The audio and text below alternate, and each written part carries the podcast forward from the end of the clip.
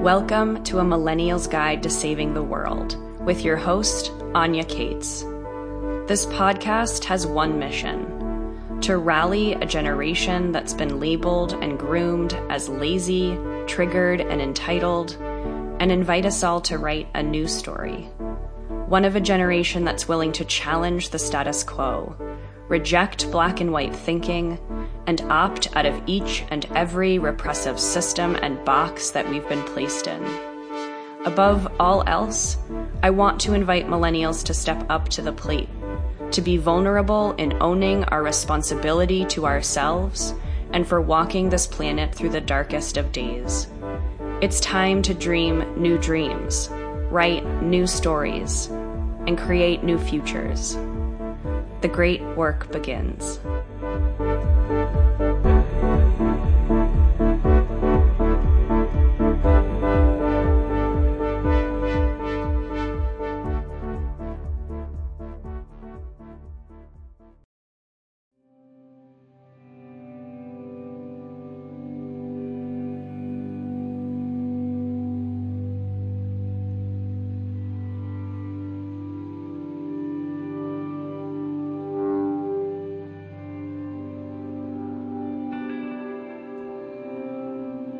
There is something uneasy in the Los Angeles air this afternoon. Some unnatural stillness, some tension.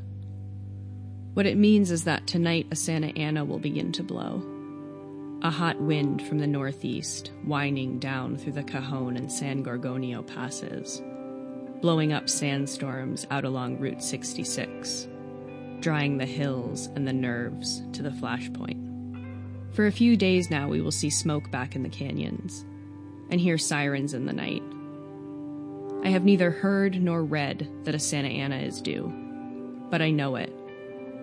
And almost everyone I have seen today knows it too. We know it because we feel it. The baby frets. The maid sulks. I rekindle a waning argument with the telephone company, then cut my losses and lie down, given over to whatever is in the air. To live with the Santa Ana is to accept, consciously or unconsciously, a deeply mechanistic view of human behavior. I recall being told, when I first moved to Los Angeles and was living on an isolated beach, that the Indians would throw themselves into the sea when the bad wind blew. I could see why. The Pacific turned ominously glossy during a Santa Ana period, and one woke in the night, troubled not only by the peacocks screaming in the olive trees, but by the eerie absence of surf. The heat was surreal. The sky had a yellow cast, the kind of light sometimes called earthquake weather. My only neighbor would not come out of her house for days, and there were no lights at night, and her husband roamed the place with a machete. One day he would tell me that he had heard a trespasser, the next, a rattlesnake. On nights like that, Raymond Chandler once wrote about the Santa Ana. Every booze party ends in a fight. Meek little wives feel the edge of the carving knife and study their husbands' necks. Anything can happen. That was the kind of wind it was. I did not know then that there was any basis for the effect it had on all of us. But it turns out to be another one of those cases in which science bears out folk wisdom. The Santa Ana, which is named for one of the canyons it rushes through, is a fawn wind, like the fawn of Austria and Switzerland and the Hamsin of Israel. There are a number of persistent, malevolent winds, perhaps the best known of which are the Mistral in France and the Mediterranean Sirocco. But a fawn has distinct characteristics. It occurs on the leeward slope of a mountain range, and, although the air begins as a cold mass, it is warmed as it comes down the mountain, and appears finally as a hot, dry wind. Whenever and wherever a fawn blows, doctors hear about headaches, and nausea, and allergies, about nervousness, about depression. In Los Angeles, some teachers do not attempt to conduct formal classes during a Santa Ana because the children become unmanageable. In Switzerland, the suicide rate goes up during the fun, and in the courts of some Swiss cantons, the wind is considered a mitigating circumstance for crime. Surgeons are said to watch the wind, because blood does not clot normally during a fawn. A few years ago, an Israeli physicist discovered that not only during such winds, but for the ten or twelve hours which precede them, the air carries an unusually high ratio of positive to negative ions. No one seems to know exactly why that should be. Some talk about friction, and others suggest solar disturbances. In any case, the positive ions are there, and what an excess of positive ions does, in the simplest terms, is make people unhappy. One cannot get much more mechanistic than that. It is hard for people who have not lived in Los Angeles to realize how radically the Santa Ana figures in the local imagination. The city burning is Los Angeles's deepest image of itself. Nathaniel West perceived that in The Day of the Locust, and at the time of the nineteen sixty-five Watts riots, what struck the imagination most indelibly were the fires. For days, one could drive the harbor freeway and see the city on fire, just as we had always known it would be in the end. Los Angeles weather is the weather of catastrophe, of apocalypse. And just as the reliably long and bitter winters of New England determine the way life is lived there, so the violence and the unpredictability of the Santa Ana affect the entire quality of life in Los Angeles, accentuate its impermanence, its unreliability. The wind shows us how close to the edge we are. And that, of course, is an excerpt from Joan Didion's Slouching Towards Bethlehem, an essay called Los Angeles Notebook. And that has been some of my favorite writing for quite some time. Joan Didion has been in my life for as long as I can remember. My mother was obsessed with Joan Didion.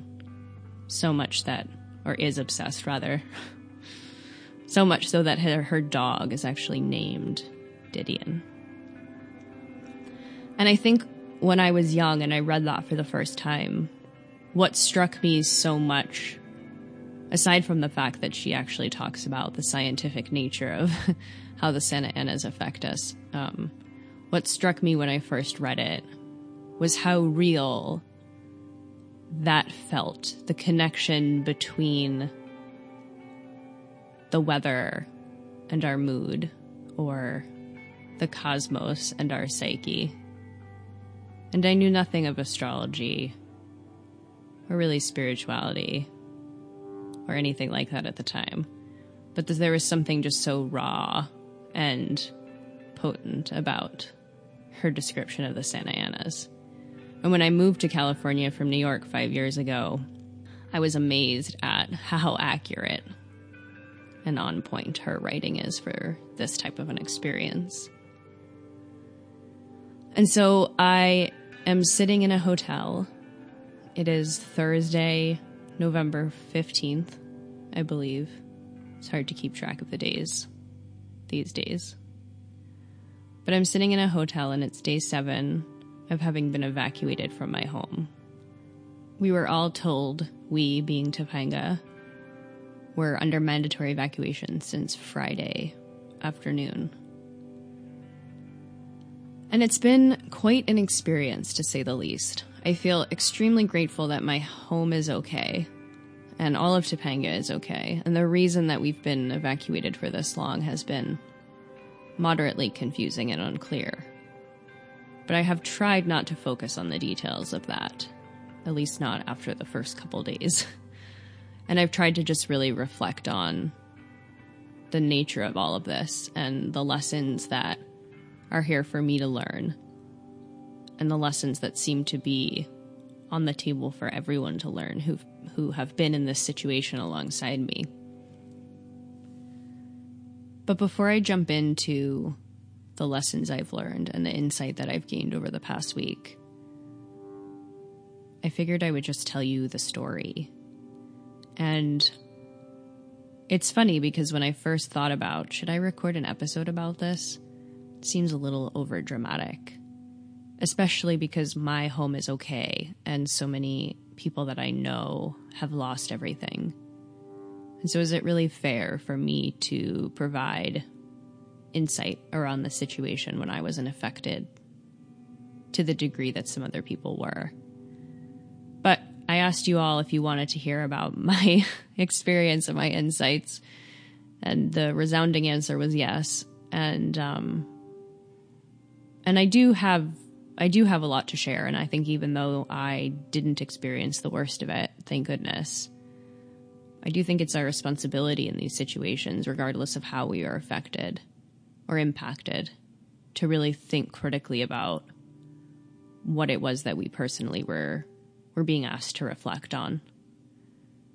And so I figured I would share what I got from this, and maybe it will help you guys start to think about these things too. And so Friday morning I woke up and the power was out. And this happens from time to time in Topanga. It had just actually gone out less than a week ago.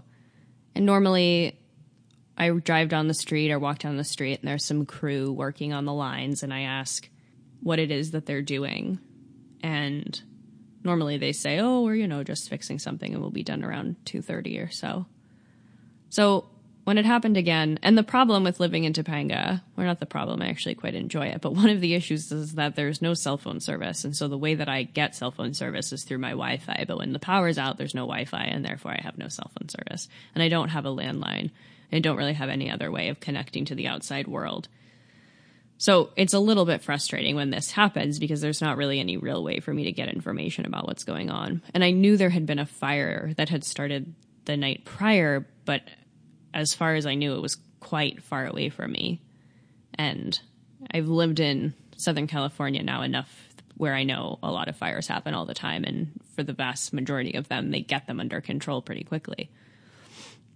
And so I woke up Friday morning and I had no power. And really the last thing that I thought was that it was fire related, but I showered and I got in my car and I figured I would just go to the local coffee shop to work while they fixed the power.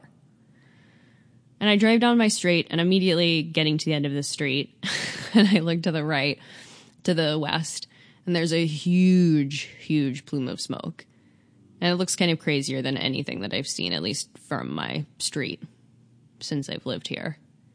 But I thought, it still seems pretty far away, and could it really get that out of control, and does that have something to do with the power? So I kept going. I drove into town, but I realized that when I got into town, I still didn't have any cell phone service, and that normally doesn't happen. Once I get to the town of Topanga, the service kicks back in, but there was no service.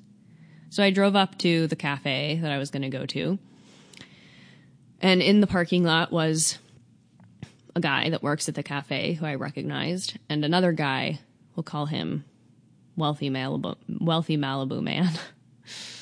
Uh, he was in the car, in a car, in the parking lot, talking to the guy that worked at the cafe. Everyone was standing outside, and I figured, I want to find out some. I want to find out some information. I wonder if they have any.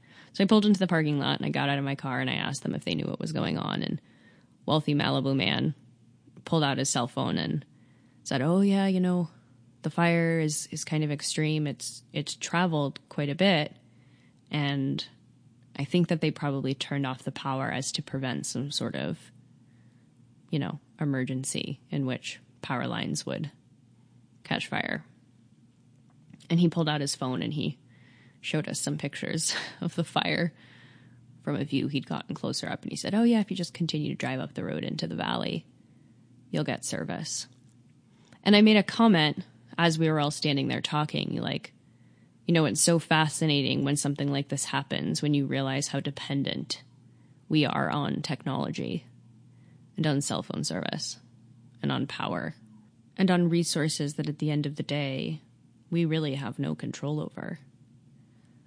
And so I made this comment, and Wealthy Malibu Man said, yeah, you know, it forces you to actually engage and talk to people face to face.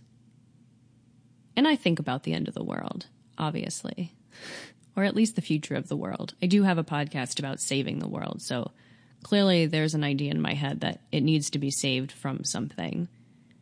And so I think about these types of situations a lot, I think about what it would be like if we didn't have the resources that we have. What it be, what would it be like if we had to fend for ourselves? And I don't think this is apocalyptic or unreasonable. And I think situations like I just went through make it abundantly clear that it's quite easy for us to be stuck in a situation in which we have no control. And so when he said this, it made a lot of sense to me, because of course, just me talking to these two people in the parking lot for as long as I did was something that rarely happened, talking to strangers in this way. And then, as if right out of a movie, another person pulled up. And it was a guy, and he got out of his car, and he was clearly upset and not local and confused about what was going on. And he got out of his car and he walked over to all of us. At this point, the group is maybe four. And he said, "Do you guys know where there's a bed and breakfast?" And none of us really knew what he was talking about. He said, "You know, there's a bed and breakfast, and it's somewhere in Topanga, and it's nice." And we all didn't know. And wealthy Malibu man uh, seemed to know more than the rest of us and suggested a couple places and asked the guy, "Well, do you know the name of it?" And he said, "No, I don't remember the name of it." And I and the guy, wealthy Malibu man in the car, said, "Well, I'm not Expedia. I'm sorry. I, I don't know." And the guy who was asking the question got extremely irritated and started cursing the guy in the car out. Wealthy Malibu man. "Oh, fuck you. I'm no fucking Expedia. Why do you have to be a fucking dick? I just want to find this place. Fucking asshole." He threw his hands up and he walked away. And it was hard not to think in that situation in which I just had a very positive and then also a very negative experience of what happens when humans are under stress and out of control. And it was pretty easy for my mind to immediately go to, okay, so this is the future, and we actually have no resources, and we actually are panicking, and maybe people are dying and desperate and hungry. And instead of this guy throwing his hands up and cursing the guy in the car out, he would take out his gun, and he would shoot him, and he would take all his food and resources. I mean, that is what happens. We've seen this historically, scientifically, when humans are put in these types of situations, that they react in one of two ways, or both, depending on the circumstance. And so I got back in my car and I drove up to the valley, and I just kind of sat there in shock, trying to digest everything.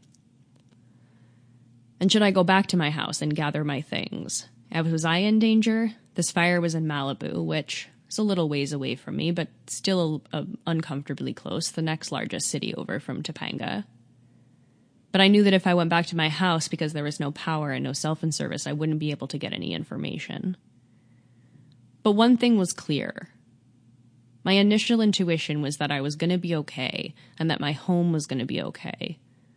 But there was a message here to learn, and there were thoughts that needed to be thought about, and that I was supposed to think about them.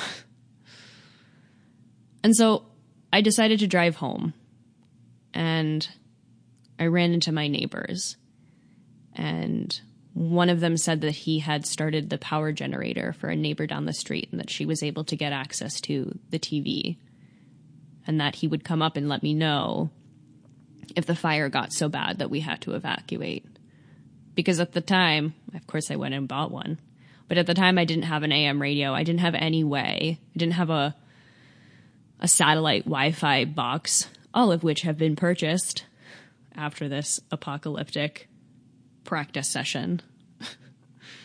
Anyway, I didn't have any way of getting in touch with anybody, so I touched base with the neighbors in person. And myself and the neighbor and her young kid, we all sat on the bench on our street and watched the smoke continue to get larger and larger and larger. And it didn't really seem like it was coming closer to us, but it certainly was growing, and it seemed pretty ominous. But we still had no way of getting in touch with anyone, and at the end of the day, I was feeling quite restless.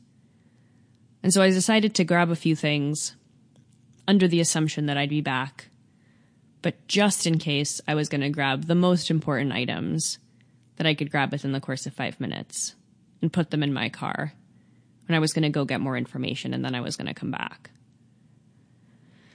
And this was the first of two times that I had the opportunity to pack up my things. And the first time, again, assuming that I'd be back for the most part, I really didn't take much.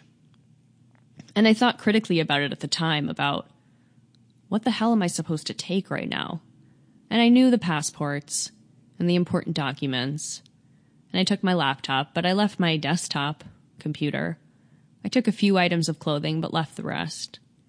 Really, just none of it seemed important. And in a situation where you're supposed to take what you want to take to bring with you, it just became so apparent in that situation that none of that stuff mattered, and that I'd be fine without all of it. I didn't even take any photos or personal, sentimental items that first round. So I left, and I went to R E I, and I bought an A M radio, and I decided I was going to get some food, and that then I would probably go home. But as I'm standing in line to get food, I pull up my phone and I see that Topanga is under mandatory evacuation. And then the panic set in. Because if we were under mandatory evacuation, that meant we were in danger and our homes were in danger. And I was watching and listening to this fire, which had started so far from me, traveled so many miles in such a short period of time. And I was dreading what this meant for Topanga and my home. And I started to get all sorts of flashbacks to the only recurring dreams I had as a kid were fires. And I couldn't believe that after all that I'd been through over the past couple of years, that, oh, this is all going to end in my house burning down. What a lovely gift. And it freaked me out. And it freaked me out because I really didn't take much with me that first time. I would have lost pretty much everything that was of any importance to me. Obviously, I'd have my life. And that seemed to be the most important, without a doubt. But it was hard. And I sat in my car for probably two to three hours and just cried. And I called the people that I loved. And I talked to them for a bit.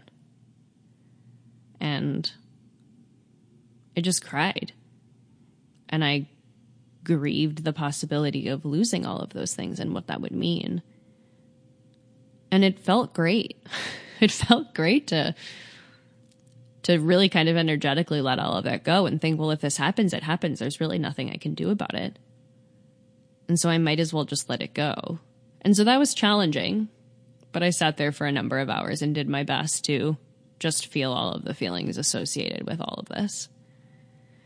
And I checked into a hotel, which thankfully I could find. I had a lot of offers from people to stay with them, but I felt really strongly that I wanted to be by myself. I tend to take care of other people as a general rule, and I knew that I was the person that needed taken, taking care of in this situation, and so I wanted to be able to do that for myself and only have to manage my own energy. And so I checked into a hotel, which thankfully I have a lot of hotel points, so I haven't had to spend my life savings.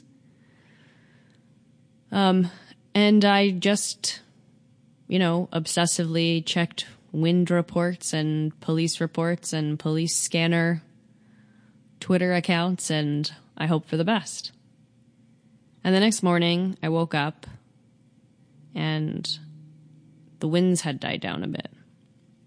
I was heard that they were, I heard that they were going to pick up again, but at least on Saturday they died down a bit. And I decided maybe I would try to get back into the canyon and see if they let me in so that I could collect some more of my things.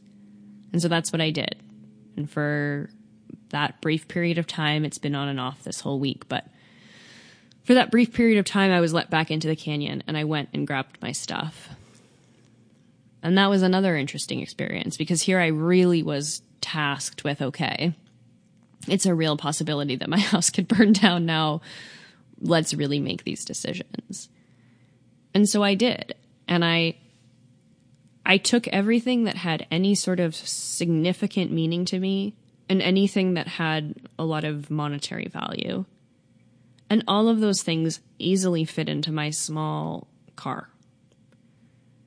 And that was such a moment for me. And, and of course, there were things that I left behind that would have to be replaced if I lost them, but they could be replaced. I had taken everything that I felt couldn't be replaced, and even some things that could, like all of my books, because hashtag priorities. But it was such an amazing lesson for me in that moment of thinking, I could just put all this stuff in my car and leave this state and never come back, and I'd be fine. Could replace all of that stuff, or not. Who needs it? So that was a moment.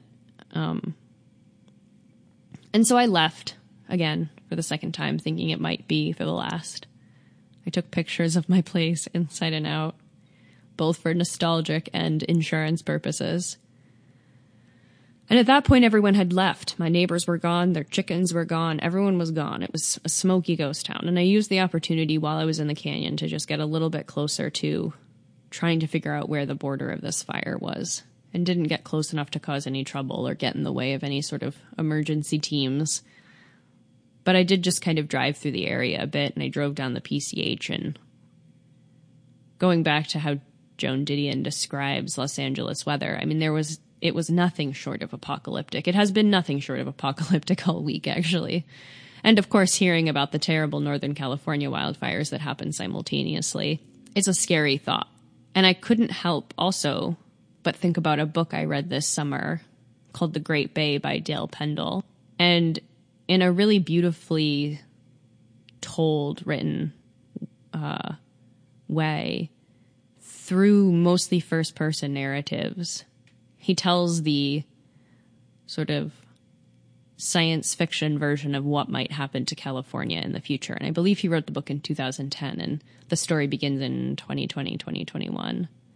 And it's about how California changes after an event that he calls the Great Collapse. And I figured I would read you guys a little portion of it, because when I read it this summer, I mean, the whole book, it was it was honestly very hard for me to sort out what was my actual reality and what was the reality of this book, because it was that uncanny in terms of its similarities, and, and it seemed so realistic for how our world could look in the future.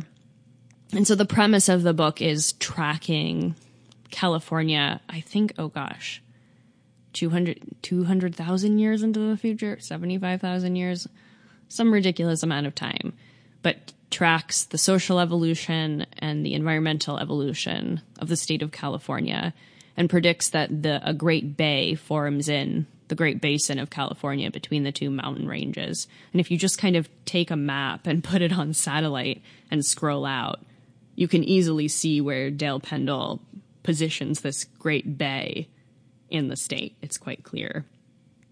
And he even draws out maps as time goes on for how California changes and looks geographically. So I want to read you a passage from it, because it's certainly been one of the only things that I can think of during this period of time. And I think, although quote-unquote apocalyptic, I think it's important to think about these things in terms of what might happen and what the future might look like. And are we and are we not prepared for any outcome? And what is our responsibility in preparing for it? The White Death, from Janet Conway's Doomsday Book, compiled between twenty eighty-one and twenty ninety-three. Archives of the Scholars Guild, Berkeley. According to Michelle Marks, whose father was a government scientist, there were three different diseases involved in the pandemic. Two of them were engineered, created as weapons. The Americans developed the smallpox. They didn't realize that the vaccinated troops, though asymptomatic, were infectious carriers. The influenza was probably Chinese. No one was sure how they ever thought they could contain such a mutable virus. According to Michelle's father, both sides were desperate. Michelle Marks said while the genomic sequence of the smallpox was certainly a military creation, her father never believed it was the army that actually released the virus. According to Marks' father, biohackers in the United States had stolen the code and sequenced their own virus, which they were planning to use to blackmail the army to stop using nuclear weapons in the war. The government was ready to negotiate with them too, but the hackers had been careless, and the bug was already out.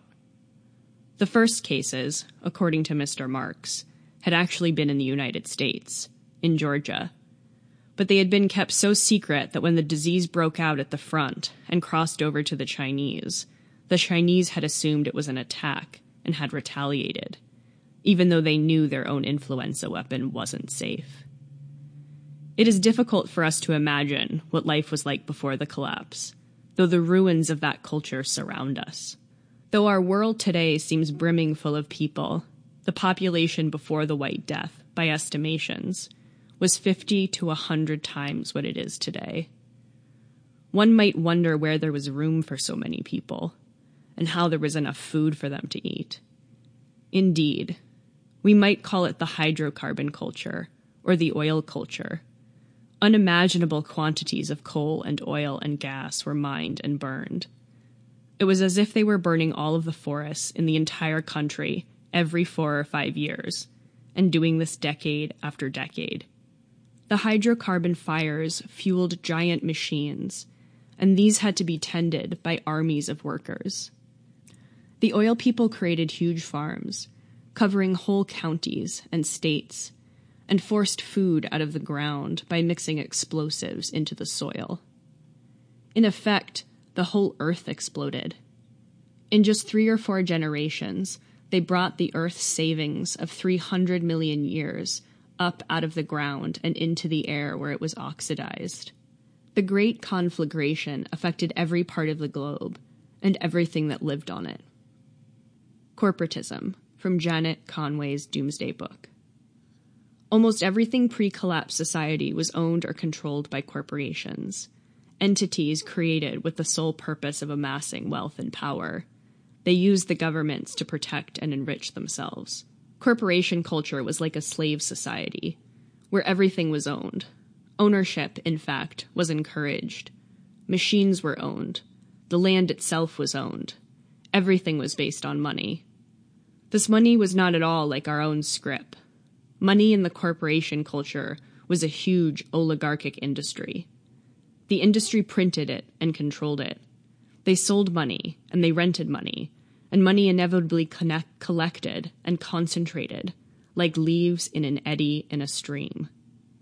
We might wonder why everyone agreed to value money, why they continued to sell themselves for it, and even to steal, fight, and die for it. This is perhaps what is most difficult for us to understand. Evidently, it was just impossible to get along without it.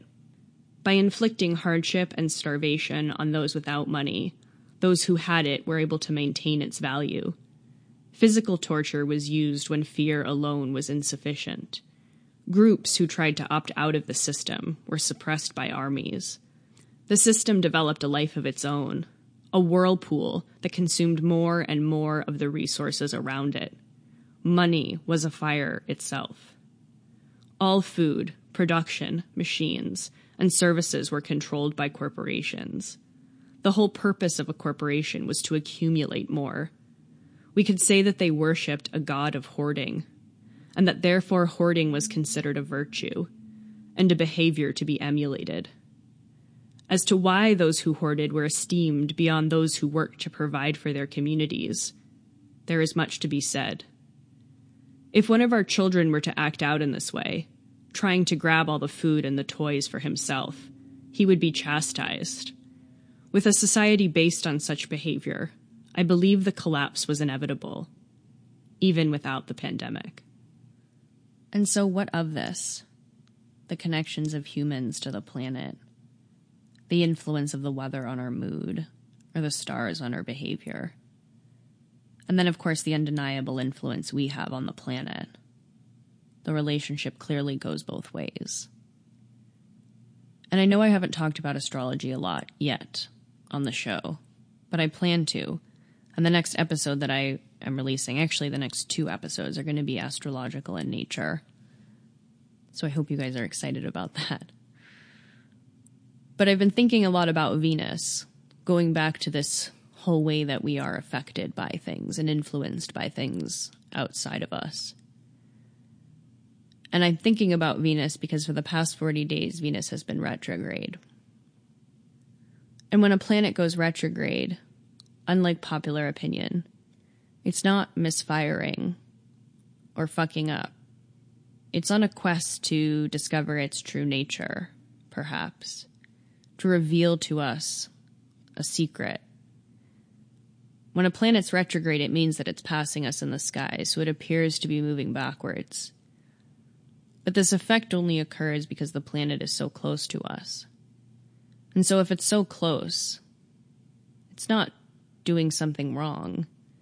It's maybe trying to show us something that we don't normally see. And so this past Venus retrograde has been in the sign of signs of Scorpio and Libra. And so a lot of this speaks to relationship, and Venus in general speaks to our core needs. What we need to feel safe and at home. And I have a certain type of relationship to Venus in my own chart because I've got an asteroid called Chiron there. And so Chiron is a is a wounding of sorts, and there's a wounding for me around home and around safety and security and nurturance. And this is for many reasons, um, but it's always something I've struggled with. And I actually made a commitment this year that I, I really wanted to learn more about my Venus and my moon as well, as the moon also speaks to safety and security.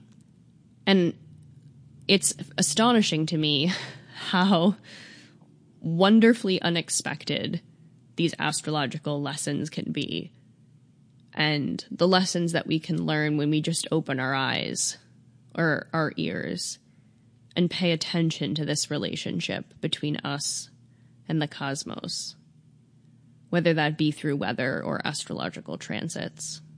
And so, of course, when Venus initially went retrograde forty days ago, I had no idea that any of this would happen. But it's been impossible to ignore insights and thoughts around the nature of home. And I, I even recorded a, a patron-only podcast, which hopefully you're a patron and listen to it. But if you're not, go to patreon.com slash Anya Kaats to learn more. Just had to get that promo in there.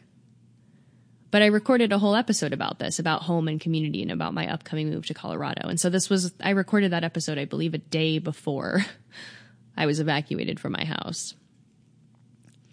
And I think not just about me and my own personal experience, but I also think of everyone else who was evacuated, who was evacuated, who lost their homes. We've all had to think about this. We've all had to contemplate Venus, even if we weren't aware of it. What are our core needs? What is it that we need to take with us if our house burns down? What is it that matters most? Are our things the most valuable? Our lives? The lives of our loved ones? And if these things that we have and we own aren't important, why do we have them? And this goes back to the choices we're making and our participation in our own reality. And there's another shocking story that I heard during all of this on the news. I haven't checked the sources on this, so forgive me if I'm inaccurate, but I did hear this from the radio, and obviously everything on the radio, like the internet, is real. But so I heard on the radio that apparently the past eleven of sixteen extreme, or maybe just in general, wildfires in California were caused by faulty utility equipment. So the winds blow, the power lines get caught in some branches, sparks fly, fire starts, and the wind carries the fire.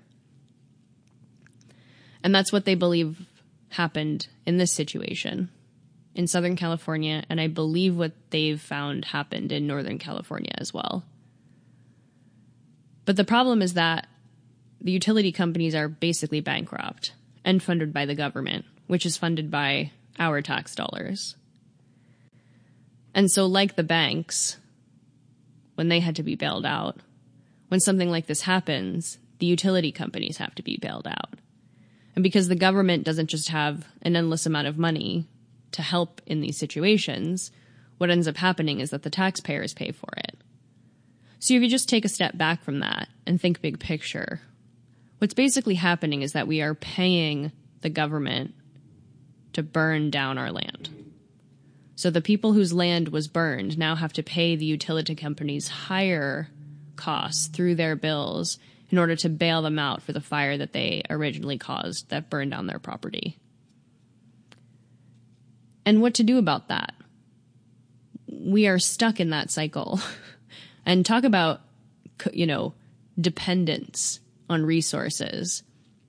We are so dependent on the utility companies to give us power that we have no choice but to support gross negligence across the board. And I don't have the answers to these questions, right? Are we all supposed to just throw our hands up and go out into the woods and live off the grid? Like, I recognize that that's not super plausible, but there's got to be something that we can do. There's got to be a way for us to somehow opt out of these systems and think more critically about what participation we have in creating the types of circumstances that Dale Pendell so brilliantly describes in his book. And it wouldn't be that unlikely, and forgive me for getting political, but I'm going to get political for a moment. It wouldn't be that unlikely, and of course this is astrologically sound as well, that sometimes in the sometime in the next couple of years that Trump will will feel extremely threatened by the investigation, or who knows what what's going to go on. But I think he's proven to be the type of person that would do almost anything to protect his reputation, even if that meant starting or threatening nuclear war to de- to deflect from an impending investigation. Don't you think? Don't you think that he could do something like that? I think it's pretty possible. And the vast majority of the people that I've spoken to about this feel that it's pretty possible as well. And so would it be so far-fetched that in the threat or, or God forbid, start of nuclear war, that someone does something stupid, probably a liberal asshole, releases some sort of biological warfare in order for to, to prevent nuclear warfare that ends up wiping out two-thirds of the population, causing there to be no presidential election, to be no government, to be no resources?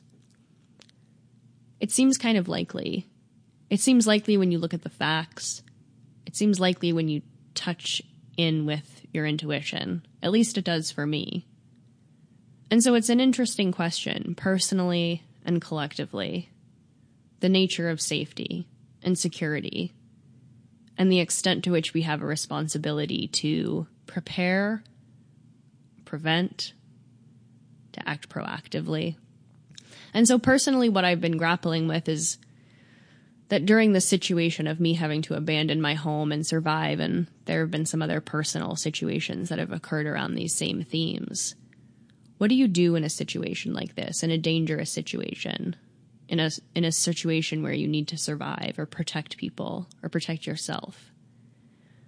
And it's been quite clear to me during this and other events in my life that clearly I have been surviving and escaping and fighting and taking the bullet for others for lifetimes. And there's a lot of this that actually feels a lot more natural and normal to me than living my normal life in my house and being safe and taking baths and feeding myself. This feels more normal. And that's a lot of my trauma talking, because I didn't have a stable childhood. And so what actually feels comfortable is instability. And there's part of my unconscious mind that craves that and that thrives during that. And I know that there's part of that experience for me that led me to be someone that is brave and courageous. And so great. We need those people in the world, no doubt. But I don't want to take that overboard. I don't want to use that in some sort of spiritual bypassing way to say, well, I'm super brave, and so I'm going to continually put myself in situations in which I have to be brave and continually take part in creating unstable circumstances for myself in which I need to feel unsafe and as if I need to protect myself or survive. So how do I utilize the skill that I learned as it relates to bravery and survival in a positive, healthy way? And how can I take the lessons of this Venus retrograde in thinking about safety? You know, I, it's quite likely that they will let us back into Topanga tomorrow, which of course, because of course it would happen like this, is the day that Venus goes direct. And the symbolism of all of these people repopulating homes that they have not been in for now a week on the day she goes direct. It feels like an opportunity for me. And there was a lot of times during this week where I thought, I don't want to go back to that house. I don't feel safe there. And all of this was some sort of message and foreshadowing for me to prepare for the worst and to prepare for the apocalypse and to prepare for biological warfare. And I need to get to Colorado and I need to dig ditches and I need to prepare for the apocalypse basically and like become a crazy prepper. And don't get me wrong, there's a lot of that that's going to happen. And I feel really strongly that I am unprepared for anything like that. And I definitely want to think more about how I can educate and train myself to be less reliant on resources if that had to happen. But I'm moving basically back into my home tomorrow. And I've got to take all of my valuables, belongings, and all the things that mean something to me and walk them up my stairs and into my house and reconstruct my altar with all of my crystals. You know, and put meaningful photographs back in their rightful place and put the books back on my shelf. And it seems like an opportunity for me personally to create and be very intentional about the safety and security that I deserve, even if I can't control the weather. And even if I'm moving again in the fall and may move after that, and even if something terrible may happen, I mean, who knows? I could move all my things back into my house and a week from now there could be a fire right outside my front door and I wouldn't even have the time to pack up my car and go, right? We really can't control any of these things. And and is there a higher chance of wildfire in California where I live now than in Colorado where I'm moving? Maybe. But what am I going to do? Am I going to live in fear and the constant dread of what's to come? Or can I somehow do both? Can I somehow utilize my capacity to behave well in situations of crisis, but also not sabotage myself and not prevent myself for attaining any sort of safety and security? And so there's a delicate balance between this co-creation that we're all involved with in terms of surrendering and taking action, in terms of stepping forward, but also stepping back, in terms of standing up for what's right, but also not trying to control or be a savior in a situation, in speaking our minds and expressing our feelings without trying to change somebody. These things are full of nuance and full of paradox. And that's really how I started this podcast, was talking about my fascination with nuance. And I don't think it's possible to fully know what the universe is trying to tell us in these situations. But I think it's multifaceted. And I think it's always important to ask ourselves critical questions and to not settle when an answer seems easy or simple, because if it is, it's probably not the right answer. And so tomorrow, as Venus goes direct, and I think about all that I've learned in the past forty days about relationships, about boundaries, about interpersonal dynamics, about friendship, about love and romance, we all have an opportunity to set a new intention and to dedicate to new behaviors and to make promises to ourselves around the ways that we're going to grow and learn. And so I think I could have gone back to my house tomorrow and done a few different things. I could, well, I could just not go back at all, and I could leave, and I could live in fear and run away. I could go back and, and totally ignore the risk and not really think critically about what lessons I was being asked to learn in terms of preparedness and dependence on resources and my participation in all of these dynamics, personally and collectively.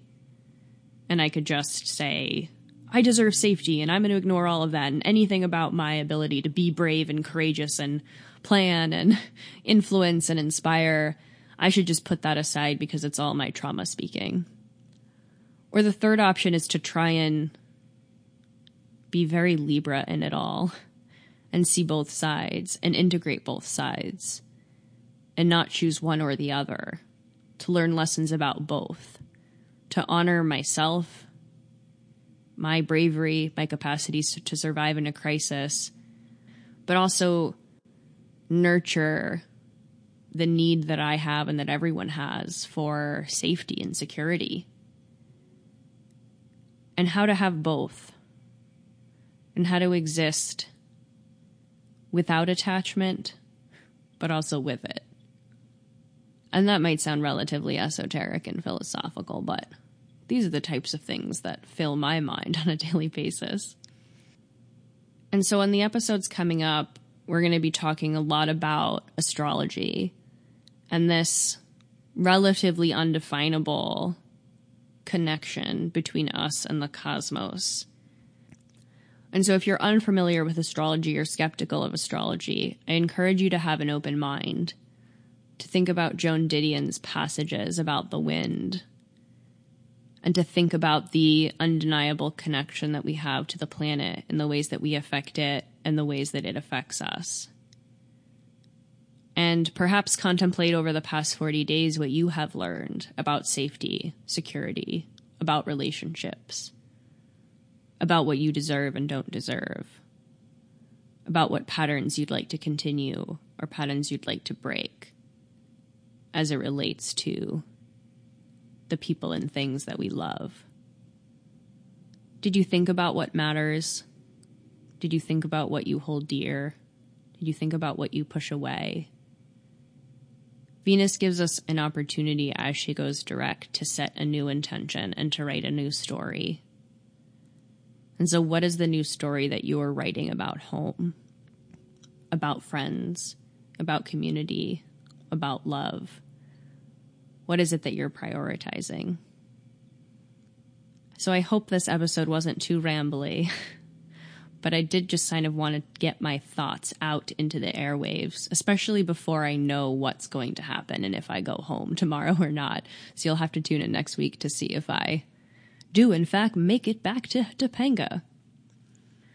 But I encourage you to do research around how to support those who are truly in need during this time. Um, the fires have really devastated communities. Um, and I know that I've heard that a lot of people are asking for physical donations, like water bottles and um, I don't think they're asking for water bottles. I don't know what they're asking for. Plastic baggies I saw, and all sorts of like actual material goods, which I actually heard they are too overwhelmed with. So the best way is to potentially send money to the Red Cross, um, to really get in contact with the um, fire departments in California and ask what they actually need, because I know they're being overrun by items, which is fascinating, talking about what we do and do not need, right? Like sending cartons and cartons of supplies that aren't needed. Let's just make sure that we're sending and supporting the right avenues. So I really encourage you to do that. Um, I hope this episode was valuable in some way, if not slightly random. You'll have to let me know if you like this sort of thing, because I do feel like I have a lot to say and a lot of people to interview. So I'd love to b- put more content out, but for the in the meantime, I might just do it more casually and not set a schedule, but we'll see.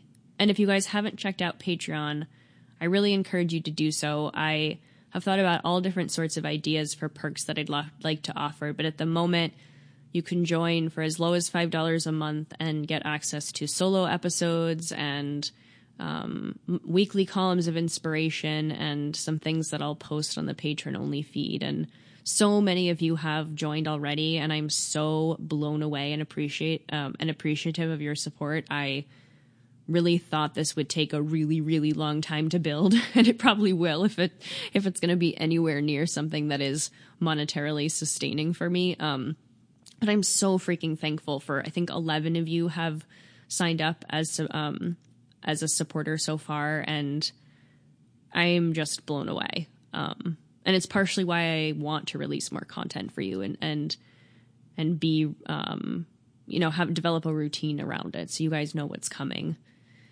So if you have any ideas for perks on Patreon that you'd like to see, I had the idea tonight of potentially doing worksheets around different like astrological or philosophical or psychological topics. I had written a big Instagram story about um, different examples of spiritual bypassing. And of course, after writing it, already thought of like eight different other things I want to say about it. So I thought it might be cool on a monthly basis to put together some sort of like worksheet or F A Q or one oh one on um, things like spiritual bypassing or psychological projection or planetary retrogrades. Um, so if you follow me on Instagram, um, let me know, or email me. If you follow me on Patreon, send me a message. I would love to know how to make that platform more valuable for you guys. So if there's something that I provide just through Instagram or elsewhere that you think is cool, um, let me know, and maybe I can turn it into something more formal to offer for patrons.